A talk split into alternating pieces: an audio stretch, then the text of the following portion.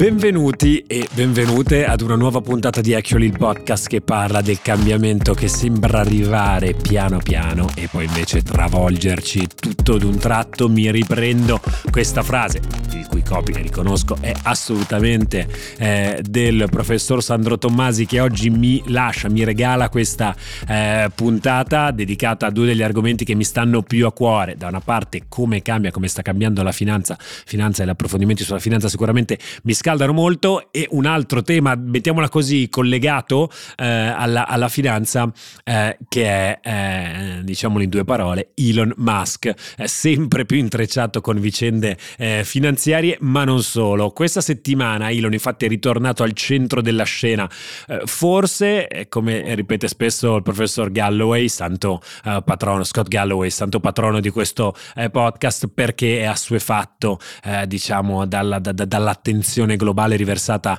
eh, su di lui. Eh, era un po' che non si parlava di Elon, eh, almeno qualche settimana o mese, eh, in maniera diciamo virale, eh, e quindi ha pensato bene di fare due cose. Allora, la prima è un tweet perlomeno inusuale per quello che è io lo riconosciamo, io nello specifico ne riconosco il più grande head of product eh, eh, dei tempi moderni, un genio sicuramente nel suo mestiere, però ha deciso in questo caso di uscire un po' forse dal, da, da, da, dal suo eh, seminato per entrare nelle vicende geopolitiche. Lo fa in maniera, devo dire, eh, un po' scordinata, nello specifico si tratta di un tweet del 3 di ottobre intitolato così Ukraine-Russia Peace, sostanzialmente un suo piccolo manifesto, quasi un po' da conferenza, una nuova conferenza di Versailles eh, guidata da Musk, dice in quattro bullet point come finirà, come si deve fare, come si potrebbe fare la pace fra Ucraina e Russia, nello specifico in queste 3-4 previsioni eh, di, di, di, Musk ci sono eh, delle enormi concessioni da parte dell'Ucraina su cui già più volte si è espresso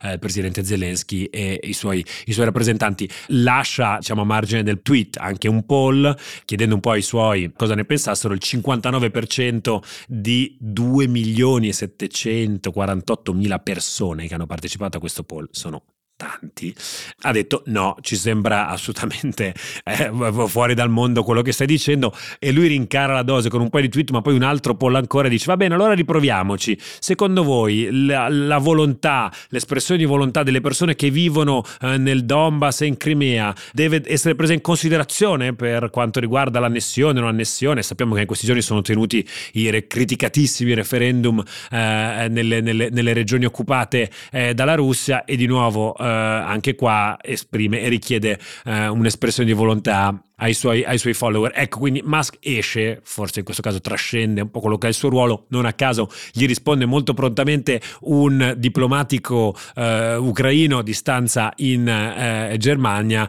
Non citerò, diciamo, tutto il suo messaggio, però sostanzialmente dice eh, vai eh, a fambagno, eh, per dirla nella nostra lingua, eh, puoi pure tenerti per te queste tue uscite, caro, caro Elon Musk.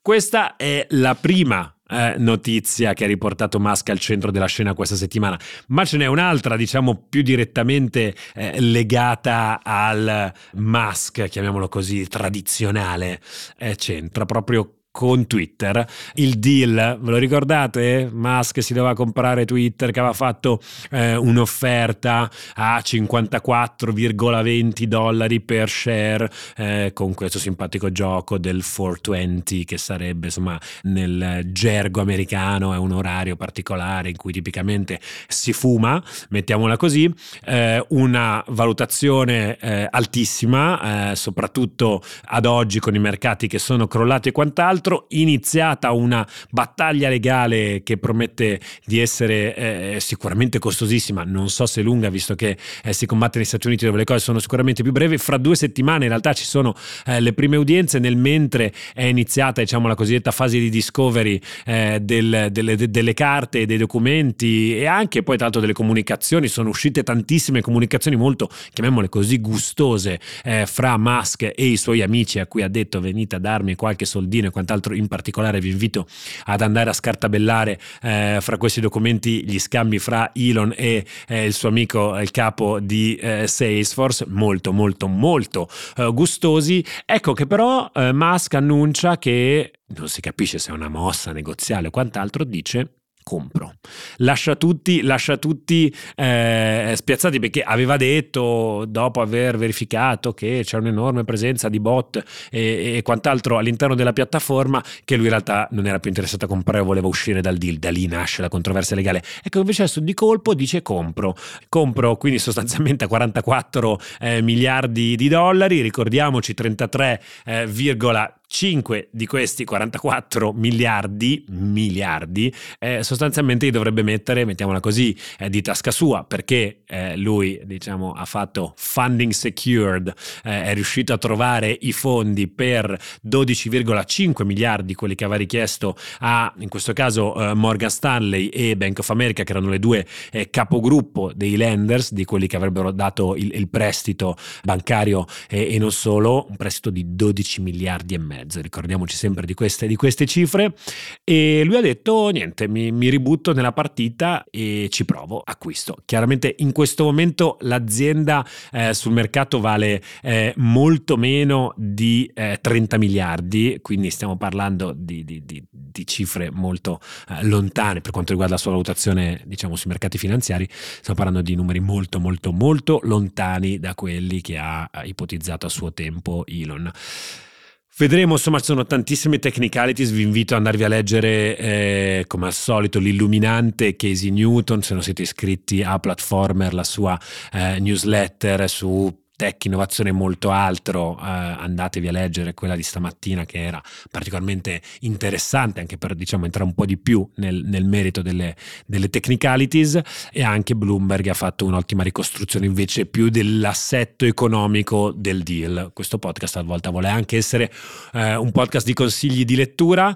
Queste insomma le due, le due notizie della settimana, ebbene sì, sono tutte su Elon, quelle che volevo eh, riportarvi io, eh, senza senza tra l'altro il contraltare di Tommasi che mi ha lasciato qua sguinzagliato, eh, direi però di continuare a parlare di finanza, lo facciamo dopo il eh, gingolino con IG che supporta questo episodio di Actually. Gingolino.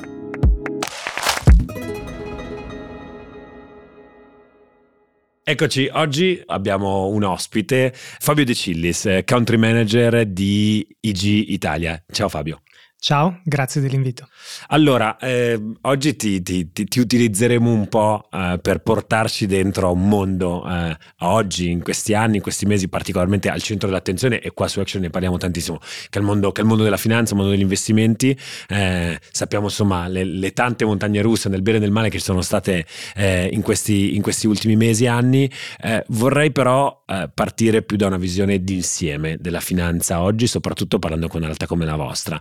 Eh, noi qui su Will, su Actually parliamo a generazione millennials e Gen Z. Eh, la definiamo, almeno siamo arrivati a definirla come una delle generazioni forse più finanziarizzate mm. di sempre, cioè, cioè, l'accesso ai mercati finanziari è diventato un qualcosa di molto più inclusivo se vogliamo rispetto al passato, questa per metterla in termini particolarmente positivi, mm, perché un tempo invece c'era il lupo di Wall Street che stava lì ma era un mondo molto no, compartimenti Chiuso. stagni rispetto, rispetto, al resto. Mi provi a, a, ad inquadrare eh, questo momento, diciamo questo, che era un po' parzialmente anche democratizzazione, se vogliamo, della finanza.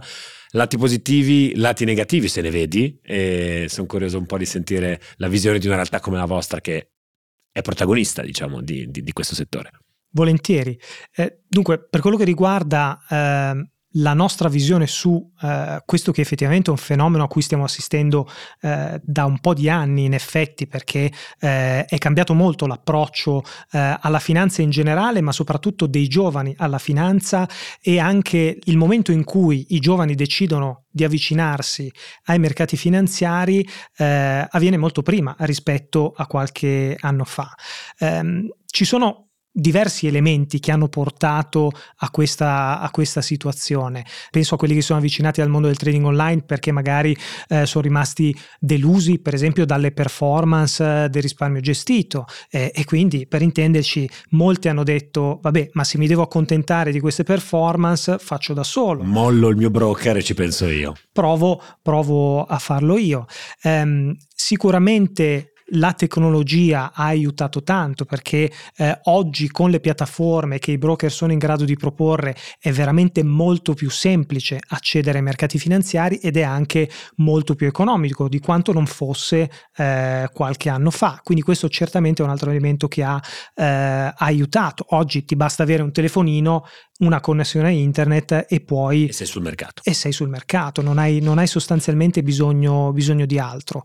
Cultura finanziaria sta crescendo, cioè l'informazione che circola e la facilità con cui è possibile accedere alle informazioni è enormemente cambiato. Io ricordo eh, quando ho iniziato a lavorare nel settore, eh, in particolare con IG, sono entrato nel gruppo 14 anni fa oramai e mi ricordo che quando facevamo i nostri seminari, roadshow dove andavamo a spiegare eh, tecniche di borsa, eh, spiegavamo i prodotti finanziari eccetera, eravamo quasi gli unici a farlo. E allo stesso modo avveniva eh, per i seminari online, quelli che chiamiamo webinar. Se tu oggi digiti eh, due parole chiave su, su internet e vuoi dei contenuti formativi sul trading, hai pagine e pagine di eh, offerta. Ecco, qui anticipi la mia, la mia prossima domanda, ovvero questa iperdemocratizzazione, questo, questo accesso maggiore merc- ai mercati finanziari e ai prodotti finanziari, se vogliamo. Ehm, dal punto di vista diciamo, del, è seguito anche da una accresciuta uh, educazione finanziaria, oggi è abbastanza intravedi dei rischi oggi in questo, in questo, senso, o meglio, poi anche gli operatori si devono fare parte attiva eh, oppure semplicemente demandiamo, speriamo che le scuole eh, poi formino anche i ragazzi, fondamentale in realtà avere eh, un po' di finanza anche all'interno delle scuole. Uh, guarda, per me questo è un punto fondamentale, non solo per me, ma per, uh, in questo caso per uh, IG. Ehm, nel senso che se da un lato è molto positivo il fatto, come dici tu, che ci sia una sorta di democratizzazione della, della finanza, dell'accesso ai mercati finanziari per tutti e quindi anche per i giovani. È chiaro che questo però viene accompagnato anche da un incremento dei rischi, perché se la percezione dell'accesso ai mercati finanziari è una percezione che va un po' troppo sul concetto di gaming, mm-hmm. mh, come, come, citavi, come citavi prima, allora ci troviamo di fronte a una situazione che è dal mio punto di vista profondamente sbagliata. Perché ricordiamolo, la borsa e i mercati finanziari non sono un gioco, anche se si usava dire, forse fino a qualche anno fa, adesso meno, eh, giocare in borsa, ma la borsa è tutt'altro che un gioco. Quindi è fondamentale approcciare al mondo dei mercati finanziari dopo aver dedicato un pochino di tempo alla formazione. E noi su questo siamo assolutamente parte attiva e eh, dall'inizio, come dicevo prima, eh, 15 anni fa, quando, eh, siamo, quando abbiamo aperto al mercato italiano, abbiamo iniziato a fare formazione sul territorio con eventi fisici, con eventi online e allora ha iniziato, come dire, questo percorso anche da parte dei broker di farsi appunto parte attiva in, in questo senso. Eh, se approcci ai mercati in questo modo, cioè dici, bene, io sono incuriosito da questo mondo, vorrei iniziare a metterci un piede dentro, eh, ma non ci si può improvvisare, come purtroppo però tanti fanno, perché a volte eh, viene data un po' questa immagine che sia tutto facile, semplice, veloce, anche il successo, anche la possibilità di, avere, eh, di fare profitti sul mercato finanziario, eh, tralasciando la parte iniziale che invece è fondamentale perché non ci si può improvvisare trader e operatori di mercato.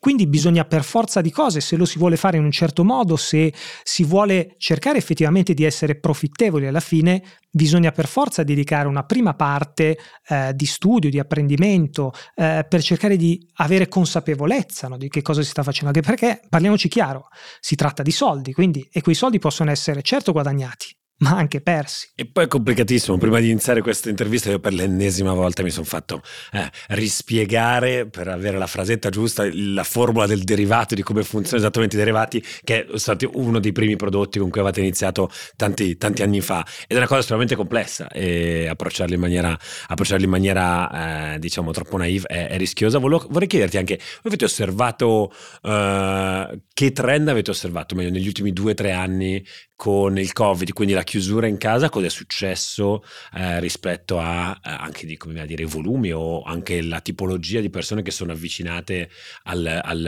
ai mercati finanziari? È cambiato qualcosa oppure siamo rimasti flat? Eh, no, c'è stato un cambio significativo, molto significativo. Per quello che riguarda tutta l'industria del trading online, il Covid e in particolare il lockdown ha portato ad un boom dell'interesse eh, per il trading online. Questo perché eh, la gente era a casa, aveva a disposizione certamente un computer e una connessione a internet e in più i mercati si muovevano con una volatilità che non si vedeva da anni.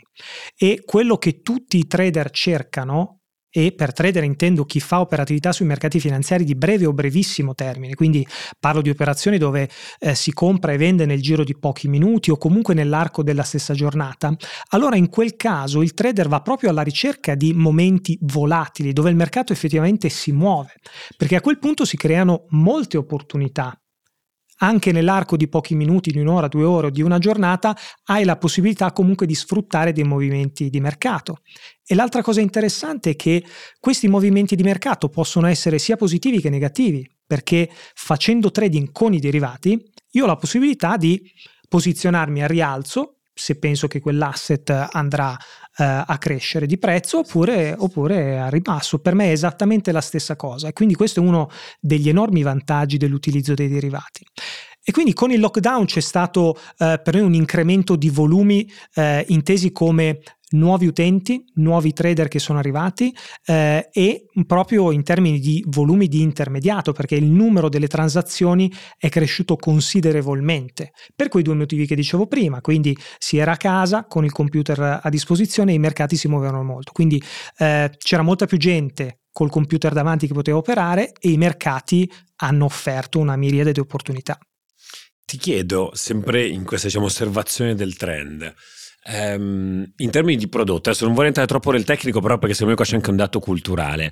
L'Italia storicamente ha un po' paura delle azioni, eh, strumenti, diciamo, prodotti finanziari. Perché? Perché storicamente c'è un po' questa idea che noi italiani bassa propensione al rischio, quindi l'obbligazione è sempre stata vista come qualcosa di... È ancora così oppure stiamo un po' riallineando anche, dico, mi viene da dire senza avere dati in mano, però ai trend internazionali eh, anche nella gestione e il trading di azioni?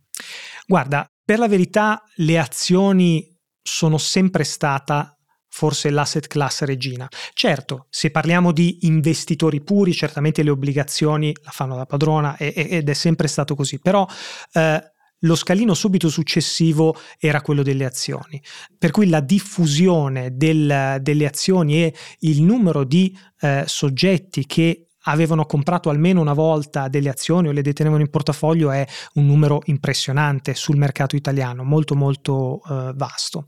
Eh, ho parlato al passato volutamente perché se fino a qualche anno fa quello che succedeva era appunto che i nostri interlocutori, chi si avvicinava ad una realtà come la nostra che propone dei prodotti finanziari comunque speculativi, prodotti finanziari derivati, arrivava da un trading proprio sulle azioni fisiche quindi il primo step per avvicinarsi ai mercati finanziari vedeva proprio eh, comprare e vendere azioni fisiche. Il secondo step era quello poi magari di passare ad una realtà eh, come la nostra per iniziare ad operare anche su strumenti finanziari diversi dalle classiche azioni fisiche. Quello che però è cambiato negli ultimi anni è che ci siamo accorti eh, che moltissimi eh, dei trader che si avvicinavano a noi volevano iniziare non più dalle azioni, ma magari dal Forex, che è il mercato valutario. Mm-hmm, certo.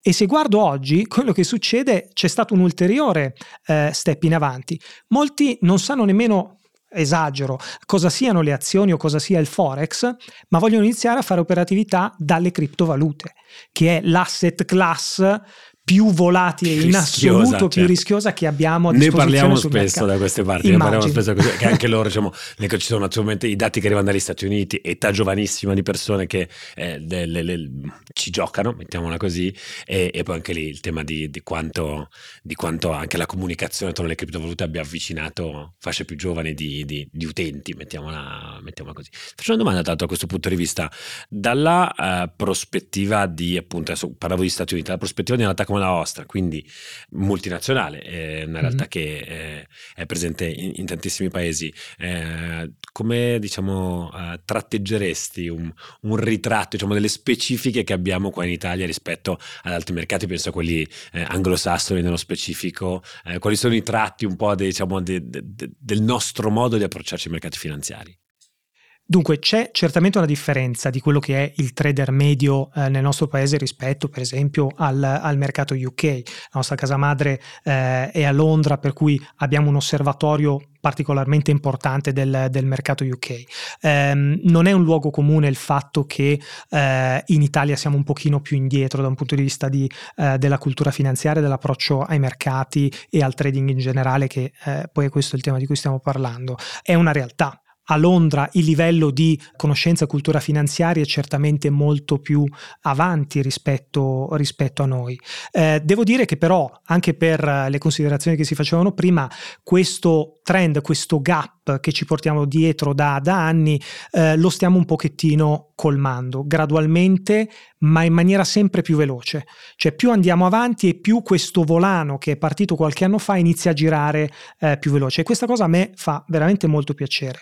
E, ed è per questo che anche noi, eh, come si diceva prima, cerchiamo di fare la nostra parte, di dare un po' una mano a chi si vuole avvicinare a questo mondo. Cioè molti di quelli che arrivano a noi eh, si avvicinano al trading online per la prima volta. Quindi la nostra idea è quella di cercare di fornire tutti gli strumenti a chi arriva affinché quando decide di mettere il primo trade con soldi veri abbia prima acquisito la giusta consapevolezza di quello che sta facendo, di quali sono i rischi effettivamente di che operazione sta facendo. Quindi quello che io suggerisco è, come dicevo prima, certamente spendere un po' di tempo sulla formazione uno può trovare mille forme, può andare ad un seminario dal vivo, può vedersi un seminario online, eh, ci sono dei corsi, dei video su YouTube, ci sono mille forme, mille modalità. Non come diventare miliardario in 5 minuti, mi raccomando, non quelli. Stavo proprio per suggerire quello, però... non quelli. Eh, dopodiché, ci, magari non tutti lo sanno, ma c'è la possibilità di utilizzare eh, un simulatore di trading che per esempio mettiamo a disposizione in maniera gratuita. Quindi vai sul sito, ti scarichi questo simulatore, dentro hai 30.000 euro a disposizione, i prezzi sono reali, quindi tu puoi comprare e vendere ciò che vuoi ai prezzi reali di mercato, ma non stai rischiando nulla, stai facendo una palestra. Quindi fai un pochino di corsi, ti leggi un libro, eh, ascolti un webinar, poi inizi a provare e vedi che cosa succede. Nel momento in cui ti senti pronto, allora puoi decidere di fare il primo passo. Ma quando farai il primo passo lo farai con una consapevolezza che è totalmente diversa da quelli che si buttano sul mercato perché magari hanno visto insomma, dei messaggi un po' spinti, diciamo, no? non voglio usare, cioè, non voglio commentare troppo su questo, però a volte vedo in giro delle pubblicità che sono aggressive, quanto... perlomeno. Esatto, okay. perlomeno aggressive e discutibili. Ti faccio una domanda, ehm, mentre ci avviciniamo un po' verso il finale. Eh, che ruolo anche secondo me proprio rispetto a questo punto specifico, quindi eh, capire quanto e come legittimare l'accesso di tutti e sempre a qualsiasi tipo di prodotto finanziario. Secondo te dal punto di vista della regolamentazione, oggi quali sono le più grosse sfide che abbiamo, che abbiamo di fronte, sia in termini di accesso che poi invece proprio di funzionamento oggi eh, dei, dei mercati finanziari che talvolta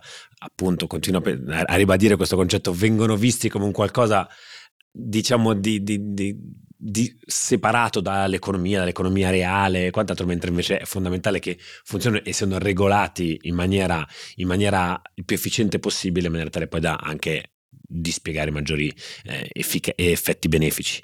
Guarda, mi dai modo di dire alcune, alcune, cose, perché la regolamentazione è un altro dei punti imprescindibili eh, per noi e deve esserlo altrettanto per chi si vuole avvicinare a questo mondo.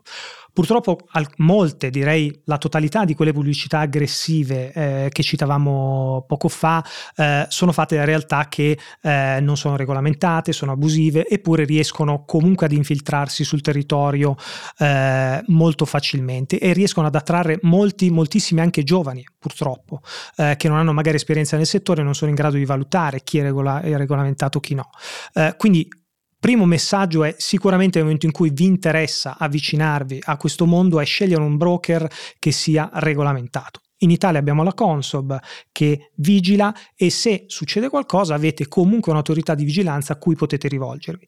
Se la realtà con cui Dove avete... si trova? Dove, come faccio a capire se un soggetto è regolamentato? No? Lo trovo nell'informazione, devo andarmelo a guardare sul, sul, loro sito e quant'altro, oppure devo andare sul sito della Consob forse a verificare che sia un operatore, sto ragionando ad alta voce chiaramente, pochissima dimestichezza. Sì, direi che il suggerimento è, è proprio questo, andare sul sito del regulator e cercare il, il nome, il nominativo del broker con cui si vuole, si vuole aprire il conto, perché è anche successo che eh, società abbiano messo i riferimenti, magari siamo regolamentati, eccetera, sul proprio sito e poi in realtà eh, era semplicemente un claim sul sito e, fini, e, finiva lì.